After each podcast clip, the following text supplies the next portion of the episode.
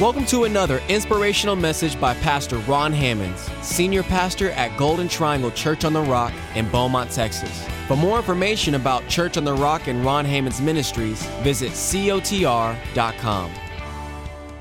When you came in the doors tonight, you came from so many different walks of life, so many different situations, circumstances you're facing. Some of you are, you know, just at the top of your game, and some of you are somewhere right in the middle, and some of you are on the lower side of the game.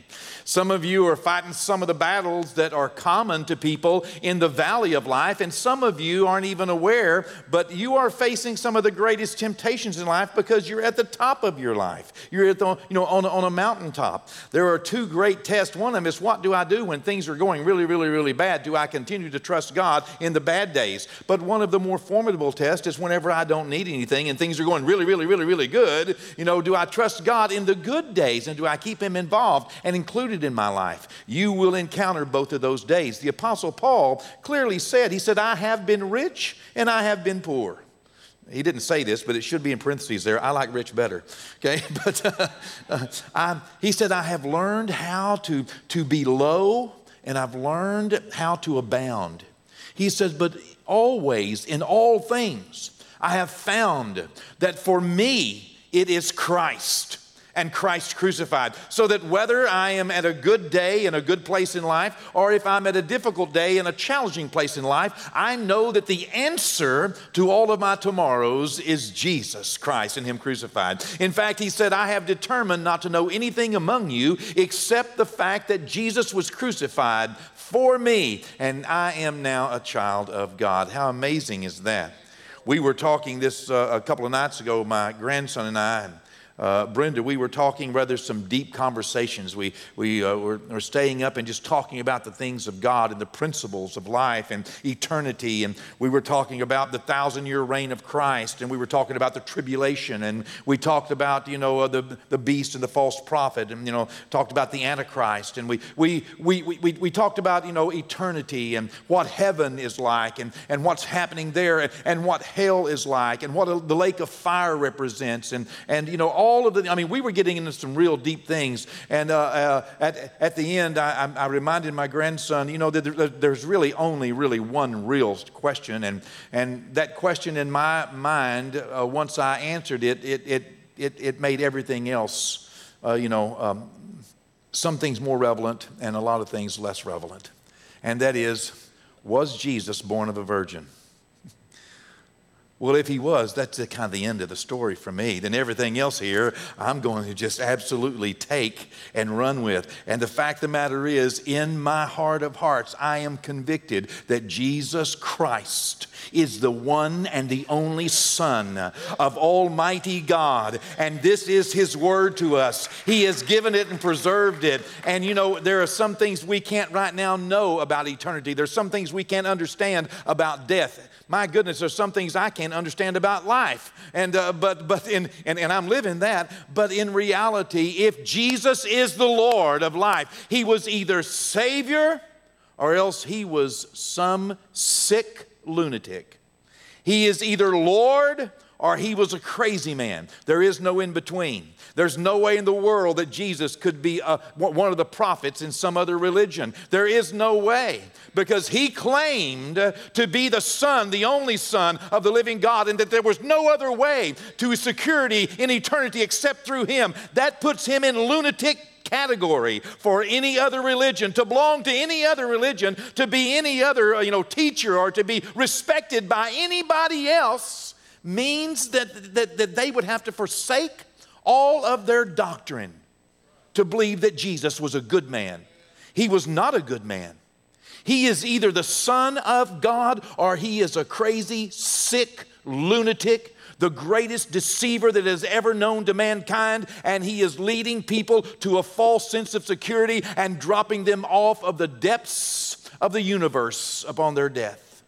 He either did not love, did not care, did not hope.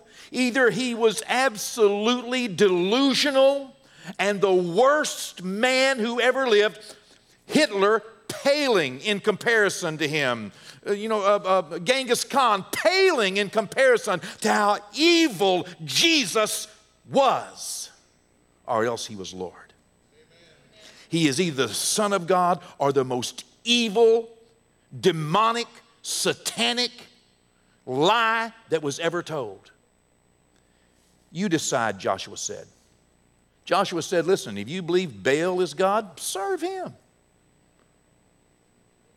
But if you believe Jehovah is, then you would do well to serve him. As for me and my house, there is no middle ground. Jesus Christ is the Son of Almighty God, the one and only name by which we can and must be saved. His Word, this Bible, is inspired by Him and true in every account. He intends for us to become more like Him day by day. He has a plan for our lives. And when we get born again, when we get saved, we begin a brand new life, a brand new journey.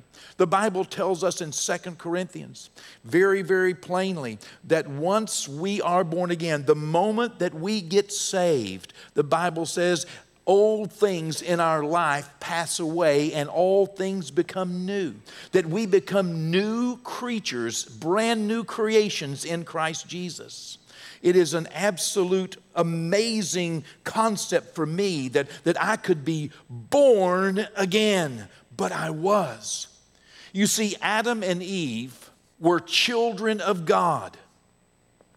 Now, as a child of God, nothing was out from under their power to govern and control. God gave them dominion. That's what dominion means the right and the power to govern and control. The Bible says God gave them dominion over all the works of his hands.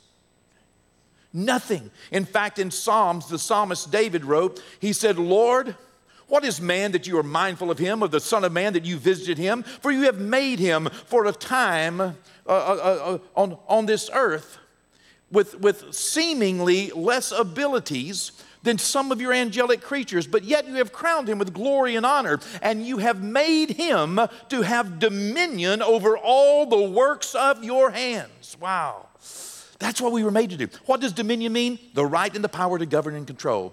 Now, when, when God created Adam and Eve, Eve, Adam and Eve, Adam and Eve, he gave them a, a singular position in creation. It's called my child. God made Adam and Eve born by his spirit. Of course, their bodies were created from the dust of the ground. Okay? And then God breathed, the word uh, says, uh, the, the Hebrew word is ruach.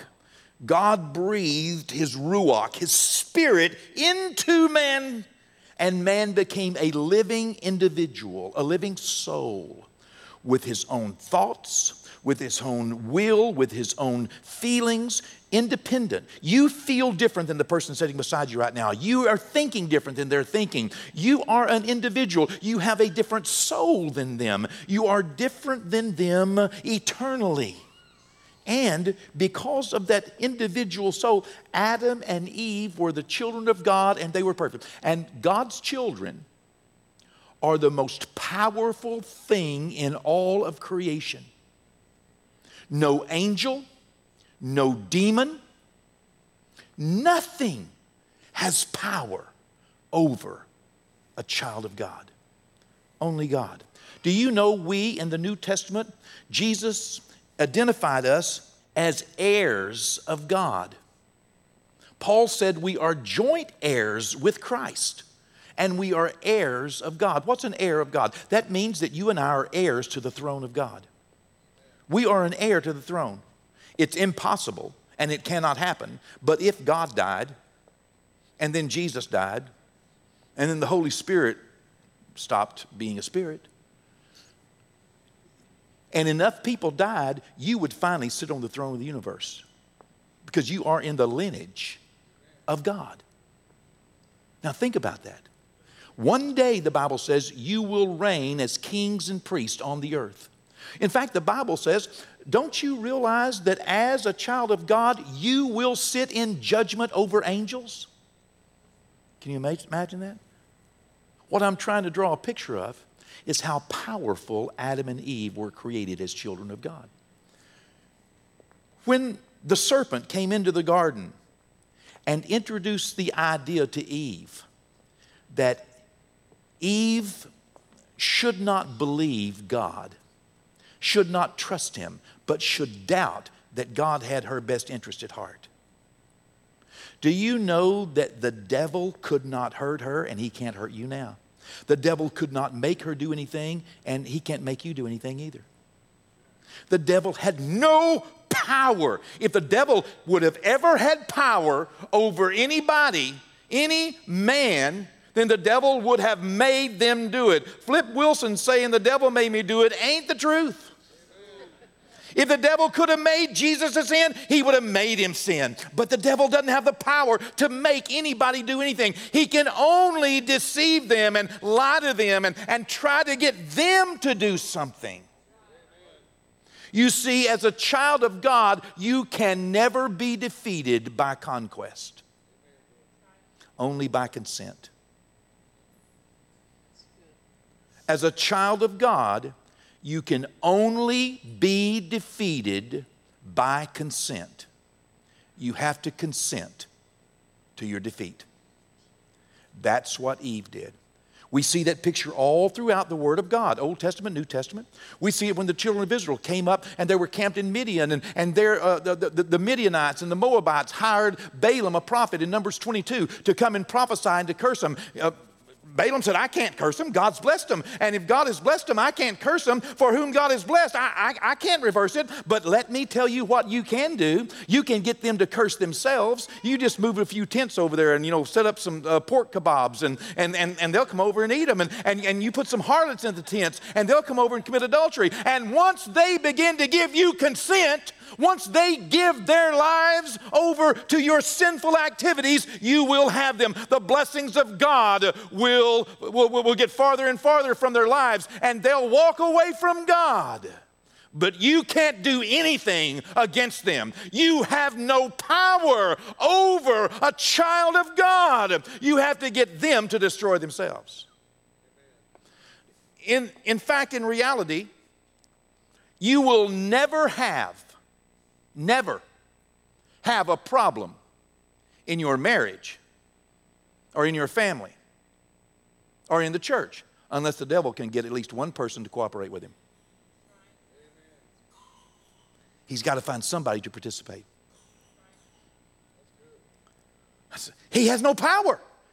He's like a roaring lion walking about seeking those whom he may devour. Resist him. He can't get you. He has no power. You don't have to be worried about the devil. Jesus wasn't worried about him. The devil showed up to Jesus and tempted him, and Jesus said, Get, oh, get out of here, man. It's written. I'm not, I'm not, I'm not falling for that. I'm going to live according to the Word of God. So, let me encourage you to realize that God sees us so much more powerful than we see ourselves. No devil, no demon, nothing can conquer us. We can only be led into deception and delusion and tricked and, and or somebody can come up and you know slap you and make you angry and, and, and, and, and you get vengeful or resentful or someone else. You know, the devil has to find somebody to make you mad or else he's trying to get you to make somebody else mad. Ooh, that's some good stuff. So when we get born again, we become children of God. And we stand in a place where, although the devil may tempt us, he may test us, and life may try us, things can happen to us and it can hurt our feelings and we can get disappointed, okay? That still the devil still can't make us sin just because we're disappointed or just because something happens that, that, that's beyond our control. We, we have a choice, and there's always something we can do in every situation to please God. There's always a way to please God. Whatever you're going through, whatever happens, whatever circumstance or situation unveils itself in your life or presents itself or, or, or, or, some difficulty. In this world, you will have tribulation, but when you have it, make sure that you don't walk away from God, that you don't begin to discount God. When things get good, make sure that you don't discount God because we need Him. We're children of God. We need to stay close to God, but no weapon formed against us shall prosper. God said, I'm the one that made the smith. No, listen, no weapon. Uh, this world and the devil cannot make anything that can conquer you spiritually.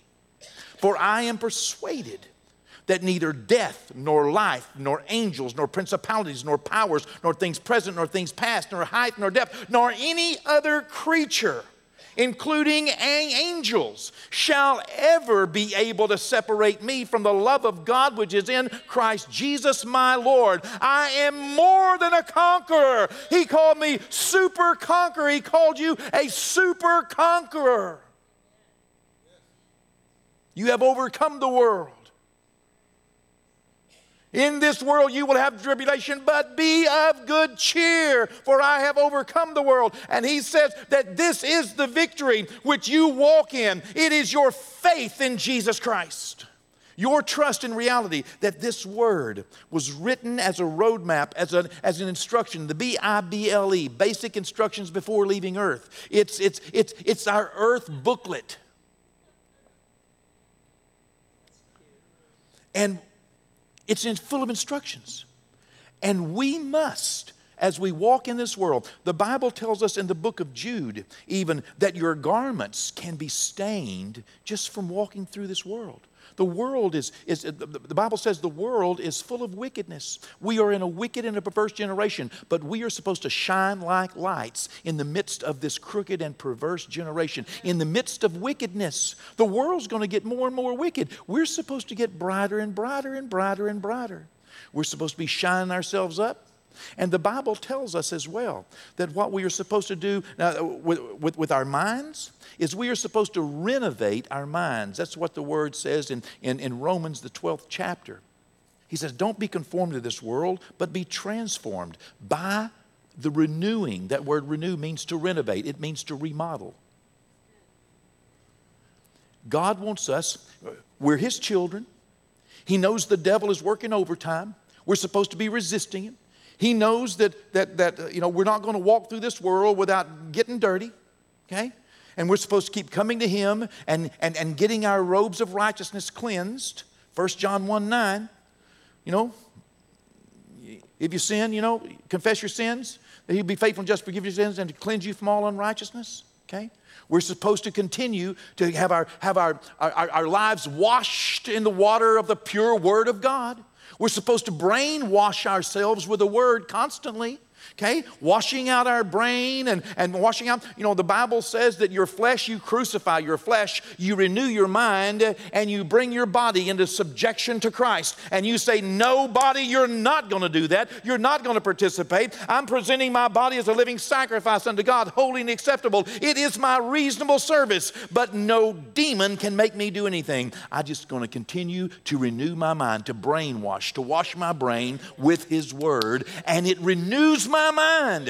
And as it renews my mind, the Bible says that I am changed little by little, line upon line, precept upon precept, here a little and there a little. It changes me, the Bible says, until I come into the image of the Son of God. That's what God is doing. He is committed to bringing us into the image of His dear Son. Now, I've got a lot of ways to go, but when I cross from this life to the next, I will be changed to be like him because I'll see him as he is. But in this life, I'm supposed to be remodeling my mind constantly because there's a battle in the mind. Second Corinthians 4, oh, 10, verses 4 and 5. It tells us that this is where we win or lose the battle, right here. The Bible says that, that the weapons of our warfare, they are not carnal. We don't fight the devil with guns and, and, and, and, and with bombs and with spears. The weapons of our warfare are not carnal, but they are mighty through God to the pulling down of strongholds, casting down demons? No. Casting down principalities? No. Casting down the kingdom of darkness? No. What does it say? Casting down imaginations. What? Now, God took a whole section of the Bible to write to us about the imaginations and how our imaginations cause us spiritual problems. Casting down imaginations, jealousy, anger, hatred, wrath, seditions, murderings, drunkenings, revelings, you know, wrath, sedition, you know, casting down imaginations. You see, because this is where the battle is. The spiritual warfare is, is, is not just, I'm, I'm, I'm not saying we shouldn't bind in, in the devil at all. That, that's not the part. It's just this scripture doesn't include that. This scripture means binding your own self. This scripture is about binding your thoughts, casting down, pulling down strong. He's talking about strongholds of the mind. Pastor Mike had a stronghold in his mind. You know? I mean, right here, the devil couldn't defeat him. The devil deceived him and planted thoughts and imaginations, he began to imagine things, and it captivated his mind.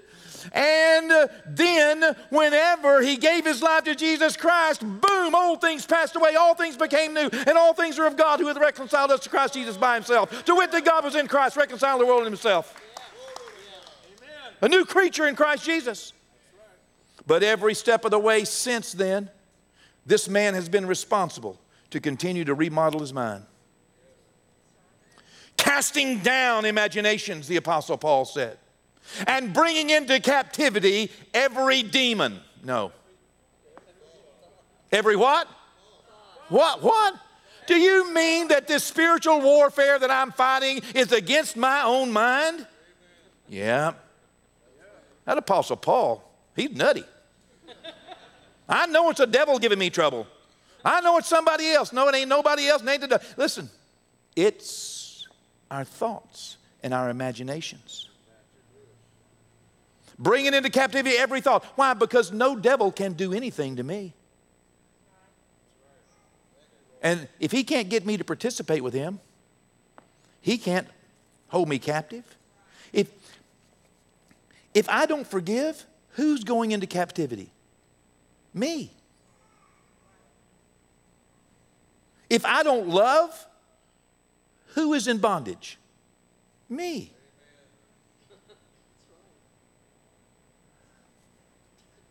The devil tries to make us think backwards. Okay? This battle is in the mind. The way that we win this battle is that we bring every thought into captivity to Christ Jesus. We, we bring our thoughts under submission to the Word of God. And we say, if, if God says that I, that, that, that I should forgive, then forgive. Because that's what God's word says. If God's word says I should tithe, oh, wait, let me get off that one. If, boy, I slipped that one in there, didn't I? Oh, yeah, that's good preaching. okay, well, y'all get the idea. Okay. Hey. Either that or we step our, we, we, we pull ourselves out of the blessings of God. Like the children of Israel. Because they had reasons and they just couldn't imagine doing that. They just couldn't imagine submitting. They couldn't imagine loving and forgiving. They couldn't imagine, you know, they were imagining other things. Okay, you got it. So, this is by way of introduction to our new series that we are beginning. And what are we calling our new series? We are calling it Home Improvement Building better. We're going to be building better marriages. We're going to be building better families. We're going to be building better finances. There are seven things that, that our survey showed that people really wanted to know. And we wrestled and wrestled and struggled and wrestled, and we came up with the top seven of what everyone felt like they wanted to know. Look down through there and, and, and bring up the list. Uh, on, on April the 11th, we'll be building better habits. Okay? People wanted to know how do I, how do I change my habits? I have some habits. You see, uh, Sunday I said it doesn't have to be a bad heart to be a bad habit. We can have bad habits without having a bad heart. But some of us need to change our habits. Maybe it's in, in, in maybe you're not disciplined in life. You know, maybe uh, you, you're, you, know, you wrestle with quick temperedness. You know, uh, maybe, uh, maybe, you're, you're, maybe life is out of control in some way. Maybe it's a habit. Uh, uh, on, the, on the following week, we'll be talking about building better marriages, then building better finances, how to build financial security in life. There, there, there is, uh, listen, each week we're going to take seven scriptures. Seven, I'm going to share with you seven solid scriptures, seven pillars from God's Word on each one of these so that you can have some, some strong foundation stones in your life whenever we're talking about health, when we're talking about uh, uh, building better leaders. You know, we need to do that with our children, our children's children, investing in others. We need to build better dreams. On, on, on that particular night, Building Better Dreams, is the night in May in which it is our graduation night for all of our seniors, and all of their families will be here. And that night, I'll be sharing on building a better future, building better dreams. How do I take the Word of God? And I'll give you seven things that the Bible says about building a better dream for your life, a better future. Okay? Building better families will be our seventh one. Okay? And we're going to begin this. Uh, tonight, to set the stage, uh, let me ask you, if you would, to turn with me to John chapter 2. You know, um, we are in the spring time of the year. It, this is the most exciting time of the year. And the, the most exciting time for the child of God in, in the springtime, the, some of the spring festivals are the most exciting. Passover, for example. Passover is soon approaching, okay? And this year, Passover coincides with Easter and Resurrection Day. I love that when that happens, okay?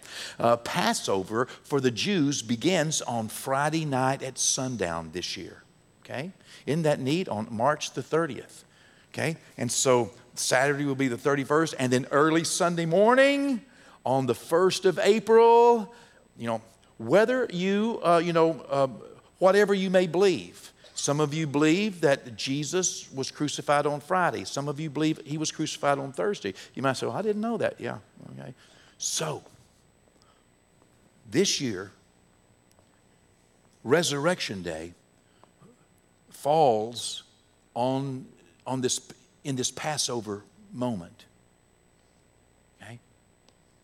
Friday, Saturday, Sunday morning. About 2,000 years ago, Jesus called his disciples and they began to follow him. For the first, about, about the first six months of his ministry, perhaps, they walked with him through the Galilee and, and, he, and he healed the sick, he cleansed the leper, he raised the dead, he cast out devils, and he taught them about the kingdom of God. And then, along about this time of the year, in the first year of Jesus' ministry, Jesus takes all of his disciples with him and he goes to Jerusalem for the Passover. Okay? Now, he's going to take him again the next year, and then that next year, he's going to be crucified. Okay? At Passover.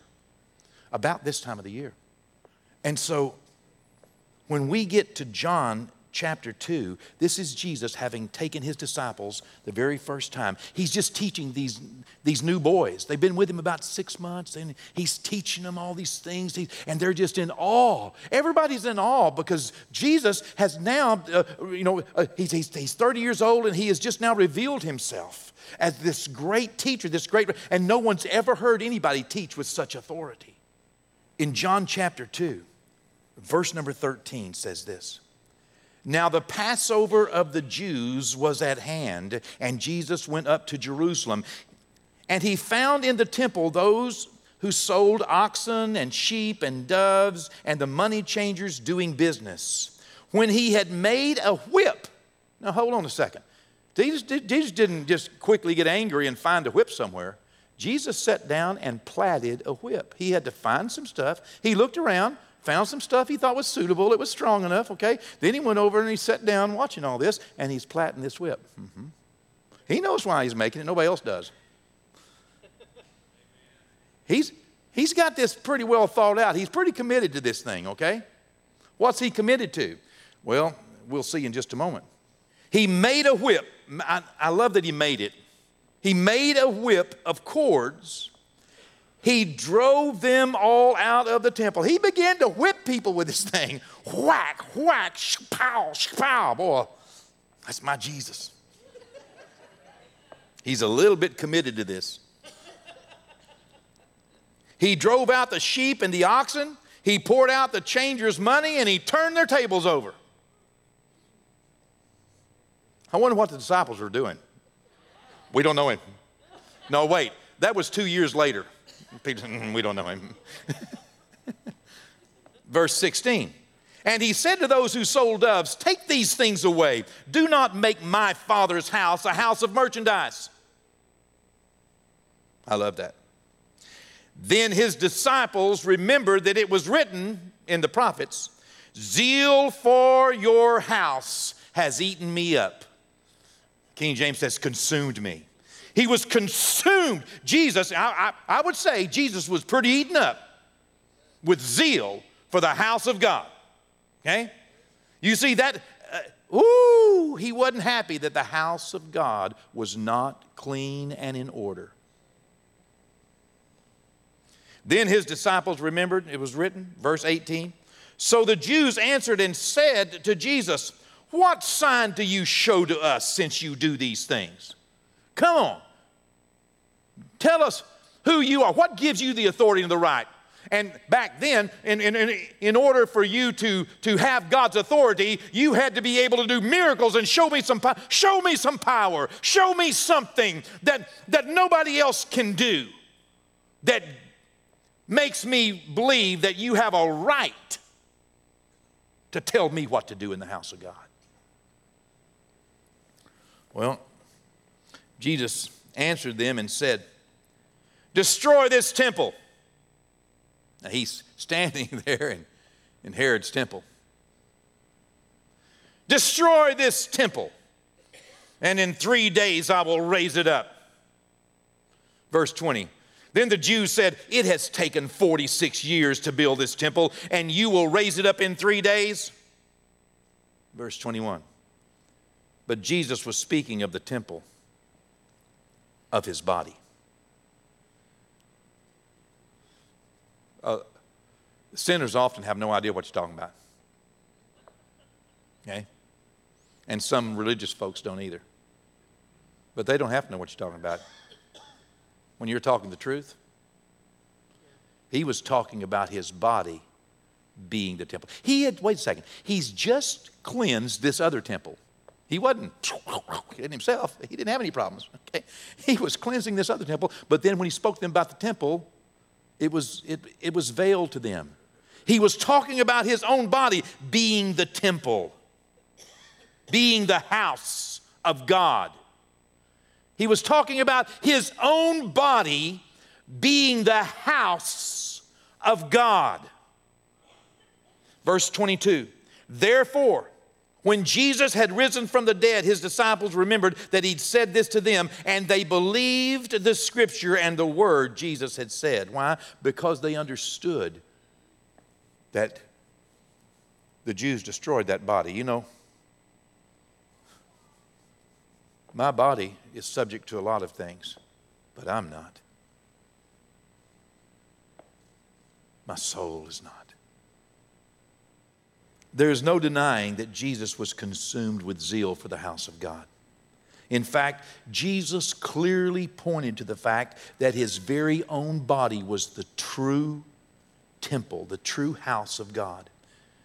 And if men tore it down, he would restore it and raise it up.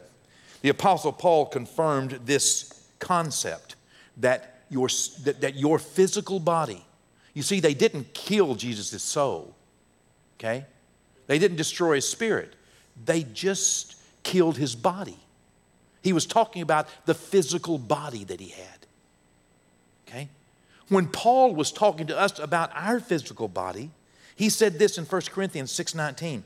Or do you not know that your body is the temple of the Holy Spirit who is in you, whom you have from God, and you are not your own? Your body, your body now, Jesus' body, your body is now the temple of God. Wow. Jesus continued to reveal this truth all through his earthly life and ministry. Two years later, at the same celebration of Passover, just a few days, just less than a week before Jesus is crucified, maybe, maybe four days before Jesus is crucified, five days maybe, Jesus says this in John, the 14th chapter verse 23. Jesus answered and said to them, If anyone loves me, he will keep my word, and my Father will love him, and me and my Father will come to him and make our home with him. Wow. No wonder Jesus and God and the Word and the Holy Spirit are so interested in what we do and how we take care of ourselves. We're going to be talking about how to build better lives because it's our responsibility. I don't want Jesus having to, you know, come in here and start whipping me all around. I want to. I want to know how to build. I, I don't want to know just how to get rid of bad stuff. We, we're fighting some enemies. We've had a couple of good series on enemies and having faith in the face of things. But now we're going to change our focus. We, we know how to defeat the enemies. Let's turn now on how to build ourselves up. Let's turn now on how to build this temple of the Lord that He might inhabit us as a holy habitation together. That's what the word said. We are built as a holy habitation. We are built as a habitation of the Lord. It says that in Ephesians 2:22. And each week, we're going to take what Proverbs 9:1 says. Are you ready? Proverbs 9:1. Wisdom has built her house. She has hewn out her seven pillars. That means that she has worked on. Hewn. She's taken something that was rough. She's taken something that was raw. She's taken something that was not in its best usable and best presentable form. And wisdom has worked on the pillars of her house. And she has set up seven pillars that are strong and will hold what they're designed to hold. Each week, we're going to take seven scriptures from the Word of God concerning these seven areas of our lives. And we're going to get the tools necessary. We're going to learn how to use these tools in our lives. And each week, there'll be seven that support, you know, how we can build better habits. We've learned how to destroy bad habits. But that's only half the, half the work. We got to build something back in their place. Jeremiah, the word came to Jeremiah, and God told him, I, am going to uh, teach you, and you're, you're going to tear down and, and root out and destroy, and then you're going to plant and build. Okay? When, when the psalmist wrote Psalms 1, half of Psalms 1 is about negative purity things not to do. And then he talks about positive purity, things to do.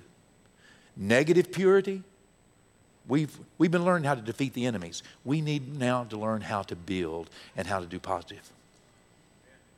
Amen? Blessed is the man who does not walk in the counsel of the ungodly. All those things. You know. And then it gets to the positive. But his delight is in the law of the Lord, and in that law does he meditate day and night. Okay? There are things we shouldn't do. We've learned those.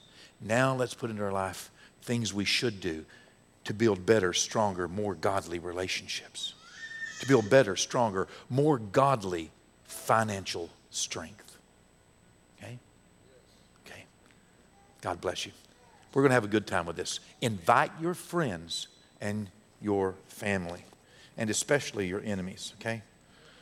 Okay. hey, remember something. You're a child of God. The devil can't do anything to you, okay? He cannot defeat you by conquest. Don't give him your consent.